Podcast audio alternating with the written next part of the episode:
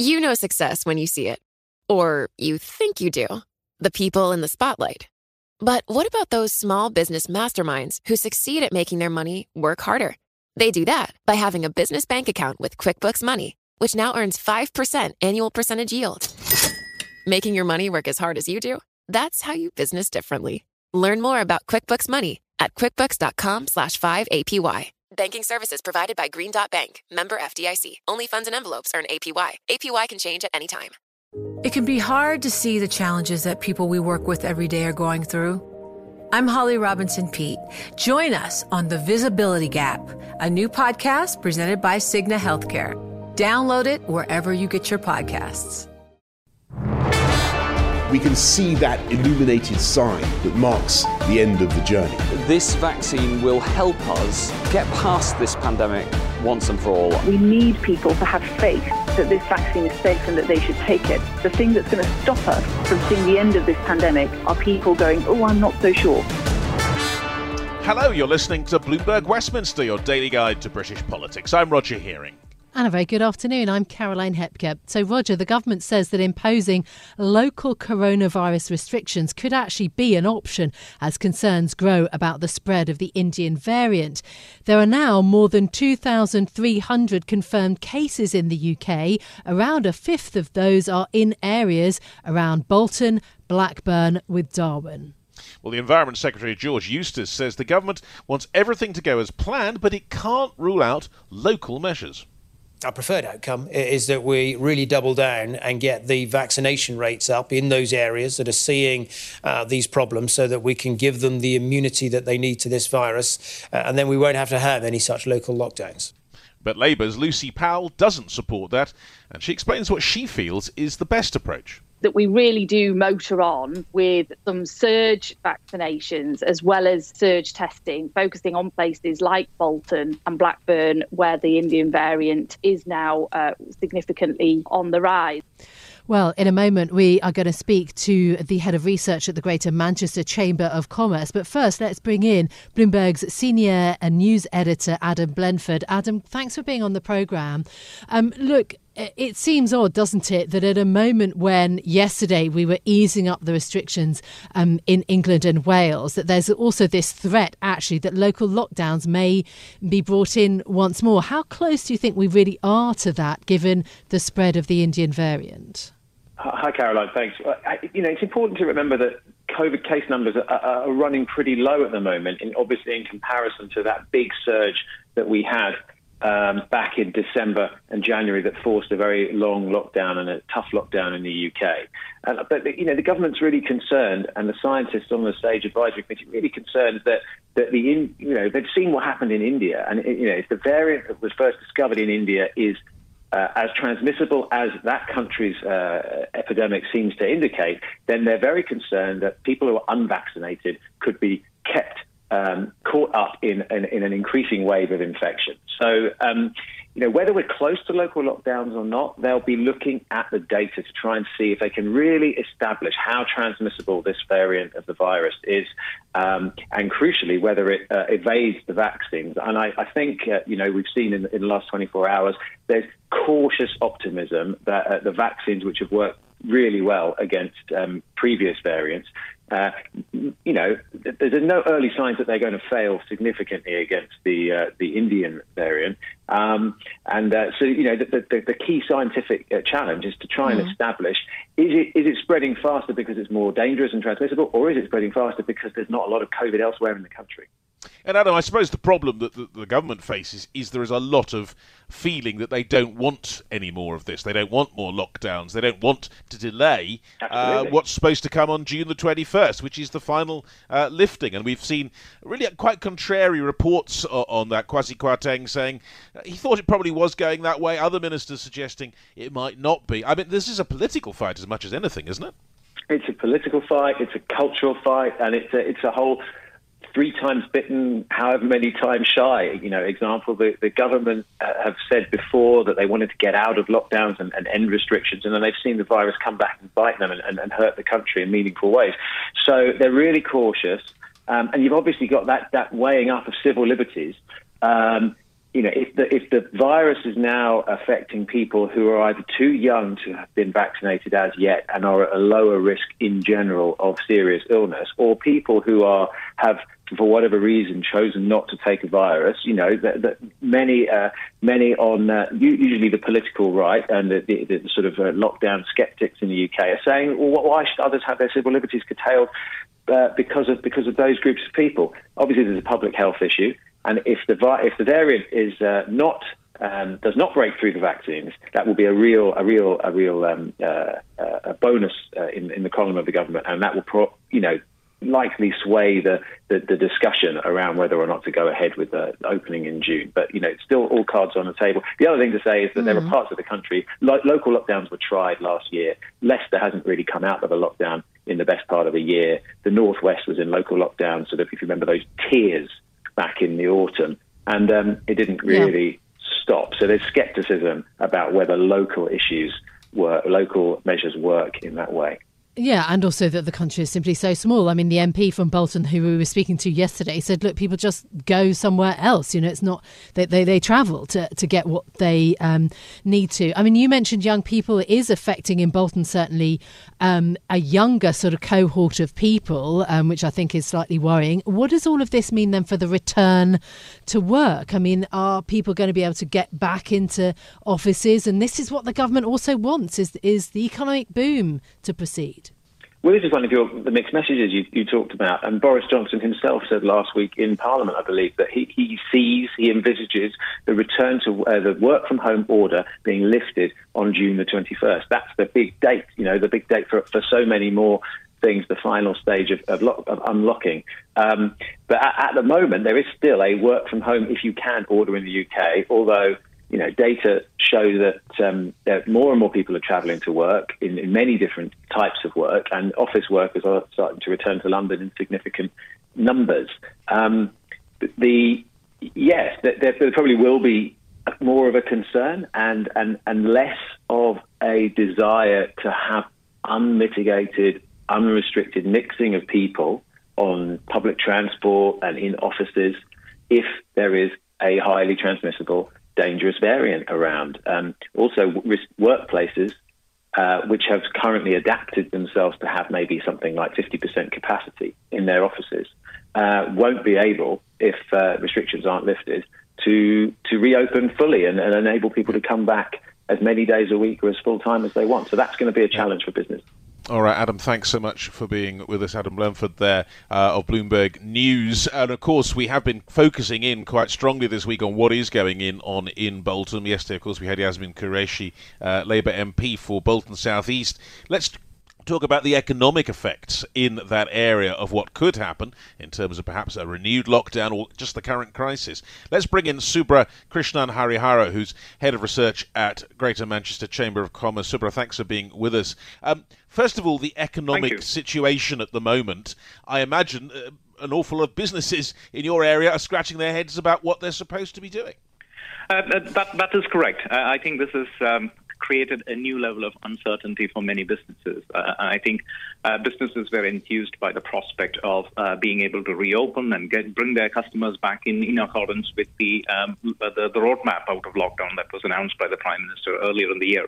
And things seem to be going okay. We have seen that in the uh, economic uh, data that we are uh, gathering. Um, so in the uh, in the last uh, two months, uh, we have seen a significant uptick in economic activity across most sectors uh, you know, fueled by the success of the vaccination rollout, are also fueled, uh, importantly, by the opening up of uh, various businesses. And any change uh, to that plan, mm. you know, any significant change that is brought about by a local lockdown or, or any sort of tiered system is actually going to derail and cause more uncertainty. So that would be uh, that would be bad uh, for businesses. That would be bad for employment. It would also be bad for uh, the local economy. Well, then surely, um, you know, businesses included and, and, and local government need to push for the vaccine to be rolled out more quickly and also for the government to pay um, more, support employees more to actually carry out self isolation. That seems to be what the sort of um, health experts say. Are you trying to press the government to actually pay for businesses to ensure that people self isolate and test? Our position has been consistently very clear. Um, you know, this is not the time uh, to uh, indicate any sort of reduction in the support that is available to businesses, uh, but also there should be sufficient support that are available for uh, employees. And we know uh, that in Greater Manchester and some of the more deprived parts of Northwest, people have, have been forced to continue working, even if they have minor symptoms, or even if they, have been advised to self-isolate, and that's simply because they cannot afford to not work. And so that situation needs to change because there is a direct public health dimension to people who should not be uh, going out and should be self isolating, actually going out to work and then perhaps spreading the virus out. So this is not the time uh, to, uh, to curtail support, and I think there should be more uh, support. Uh, uh, the other two things that should be happening, of course, vaccination rollout is um, continuing. Surge vaccination has been announced in Bolton, and there seems to be good take up of that.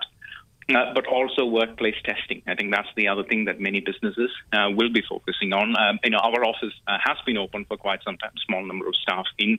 Um, uh, and that is something we have uh, been doing ourselves and encouraging most of our members to do because now there is a program of workplace testing that is available. So, in addition to vaccination, there can be quick testing and contact tracing on the back of that um, that can help spread any outbreak. And that, I think, is what we should be focusing rather than imposing arbitrary lockdowns.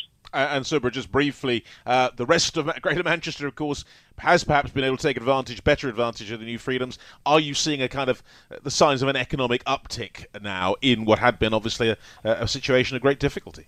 Absolutely. Uh, the data for the last uh, two months, whether that is um, from our own work or the PMI surveys, all indicate a significant improvement in economic activity in the last um, two months or so.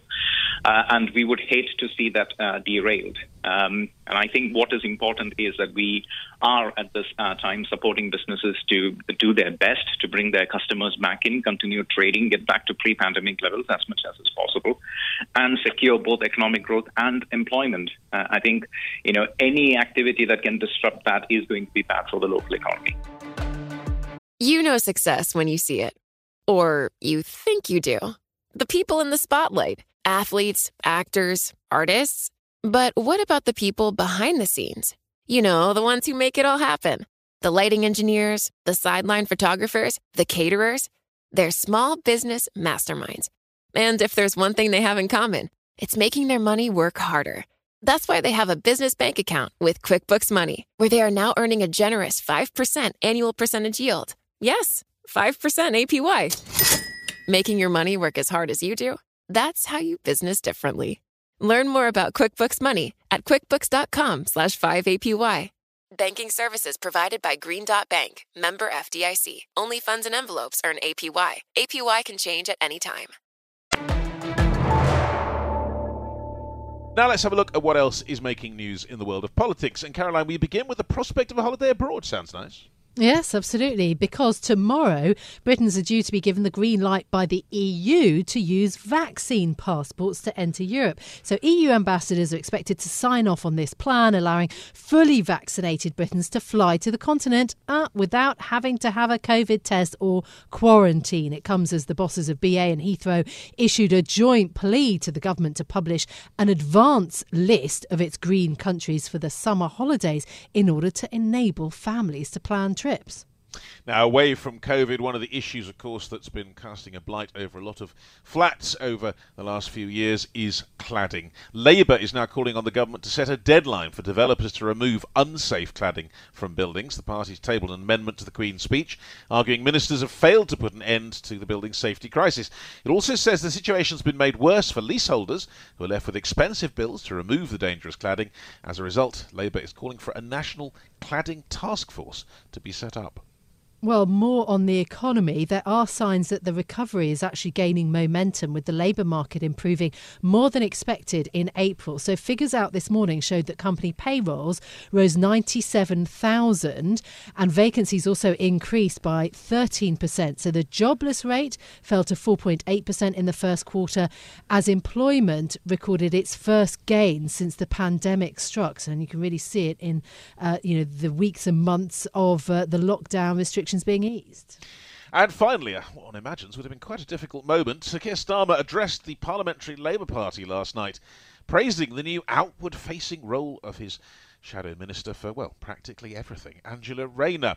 Now, the Labour leader insisted the party needs to modernise and speak to the Britain of the 2020s and 2030s, pointing to Clement Attlee, Tony Blair, and Harold Wilson as Labour Prime Ministers who were able to look to the future and set out a vision for a transformed society. Internal critics, however, said Labour lacked a national policy and enough polling, communications, and staff support during the recent elections, which of course didn't go all that well.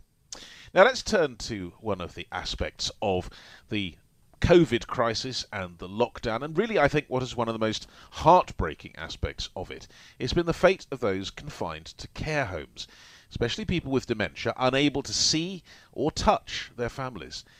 And the word confined is important because, perhaps with the best intentions, the authorities imposed COVID restrictions on residents far harsher than for those living in their own homes. Restrictions that some consider amount to breaches of human rights, as they are in effect imprisoned, often against their will. Now, one of the key groups working on this issue is John's campaign. They, in fact, launched a legal challenge to some of the restrictions. I'm pleased to say joining us now is the co founder of John's campaign, Julia Jones. Julia, welcome to the programme and thank you for being with us. Um, just, just bring us up to speed because we've been through a reopening, obviously, of much of UK life this week. How has that affected the situation in care homes?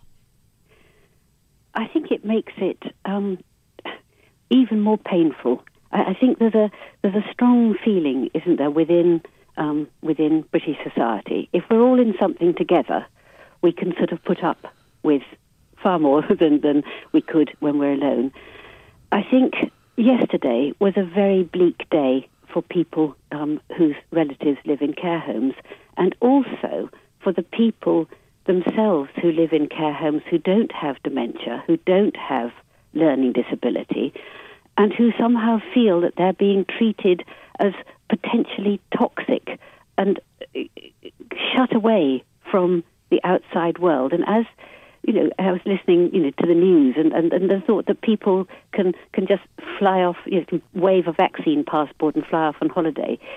This is a care home residents are probably the most highly vaccinated group of people within the country, and yet young people who live in a care home can't even go home to their parents' house for a meal or an overnight stay um, without having to come back and then, and this is where your word imprisoned, I fear, comes in, they are then isolated or threatened with isolation for 14 days.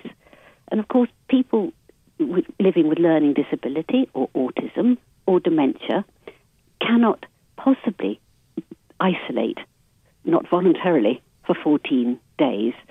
So this is effectively continuing to mm. confine them when the rest of the world is opening up and all of us relatives and, and those with capacity in care home can see the rest of the world opening up and it makes it more painful. No, absolutely, and and it is awful, isn't it? Because um, there there were people in pubs, images of people in pubs in all the newspapers and so on. So you're saying that nothing really has changed, even as the UK is is reopening, and and and then I suppose comes the question: well, you know, if if these um, these restrictions are being imposed to protect people's health within care homes, uh, you, why is that still in place? Absolutely, yes, and and I think I think one of the things that we haven't thought about enough um, is the difference between health and well-being, and and the thing is, many people in care homes are not healthy, if you like. You know, maybe they are living with something like dementia, but their well-being is is sort of crucial to them. So there have been tiny, tiny little steps. So, for instance. Um, you know, people in care homes can go out for a walk if they're accompanied and they don't go to a cafe and they don't meet with anybody else. But you ask yourself, why should this be um, so when when the people who work in care homes, you know, come in and out, you know, and, and lead their everyday life outside the care homes and you know go to the pub or go to the football match or do whatever they do, and then come back to work in the care home and go from room to room, from, from resident to resident, pro- providing intimate care. where, where the resident themselves and their families are, are, are really, you know, held back in such extraordinary ways. I suppose the, the, authorities would say, well, it's for their health. We know right at the beginning of this crisis that the toll uh, of people uh, in care homes was horrendous and, and, and, people were dying, and it seemed that, that people didn't care about their health. Are you saying almost they care too much now? Is that the way it is? I, I, I think there's, there's, there's two main things there. One is that people who are living in care homes tend to die because this is probably, we're talking about older people's care homes now, not the younger people this is probably their last address. You know, they, they moved into care homes because they can no longer function independently in the community. And at any time during the pandemic, even the most awful days of, of last April or this January, um, the numbers of people dying from COVID in care homes were, were, were never more than a percentage of the total number. Across the country, um, since last April, I think something like 126,000 people have died um, from COVID. Well, 130,000 people have died in care homes, but only about 30,000 of them with COVID. So you see what I'm saying? That that mm, people's yes. last months on Earth and their families' last me- memories are being massively impacted for fear of something that, that isn't really such a major danger. You know, you can recover so, from COVID, but if you've got dementia, you don't recover. So then, this is a human rights issue, is it? I mean, um, do you blame just the, the administrators of these homes? Is it the government, or, or is it a bigger legal question? As we mentioned, you brought this legal challenge. Yes, it's our second legal challenge. We brought one um, back uh, last September um, because that was when the, the government started publishing guidance um, last July, and it was very, very poorly written, and and it sort of imposed sort of blanket solutions um, or blanket prohibitions on you know a whole swathe of people with individually different needs, and so we we, we um, took them to court about the fact that they weren't considering things like the Equality Act, which is you know obviously a human rights um, thing. It, it, it you know says that if when people are living with disabilities, you know, you must consider their disabilities and make reasonable adjustments for them. And, and, and that's been um, that's been one of our key um, our key requests all the way through. Stop treating these people like a sort of mass of people with no choice, with no agency, um, of, you know, with all the same you know, wishes and desires and, and capacities, and look at them as individual people who, who live in these places called care homes. And they're homes, they're not institutions. They're meant to be people's homes. So, so if you're if you're thinking about what you do for people in their domestic home, that should be the guide for what you know what you're offering to people who live in a shared home. That, that, that's what it is. It's a shared home. Julia, are you getting any? Are you presumably have represented this to ministers, MPs? Are you getting any kind of sense that, that briefly that this could change? Wish I was. I'm getting really frightened, Roger, that this sort of attitude is becoming sort of normalized. That there's this sort of terribly repressive, negative attitude. Um, that the, the, the, sort of the idea that separation and isolation um, is somehow safe, but the minute you look at it more carefully, separation and isolation are not safe. They're actually highly dangerous. The, the, I, I, I, got a message from somebody yesterday. I put it up on our, our blog today. A, a lady who'd um, been in hospital and she'd just been diagnosed with Lewy body dementia. And she was told she couldn't go back to her extra care living, so she moved into a care home. At which point she was then separated from her family um, and then f- from anybody else in the care home. She was then isolated for 14 mm. days. And if you think about that for this lady, yes. newly diagnosed with dementia. She she was in a a place she'd never seen. Yes. Okay. She was being looked after by people she never knew. Yeah. She it's... didn't understand what was happening, and her family were not allowed to comfort her. Bloomberg Westminster. Listen weekdays at noon on DAB Digital Radio in London. It can be hard to see the challenges that people we work with every day are going through. I'm Holly Robinson Peete.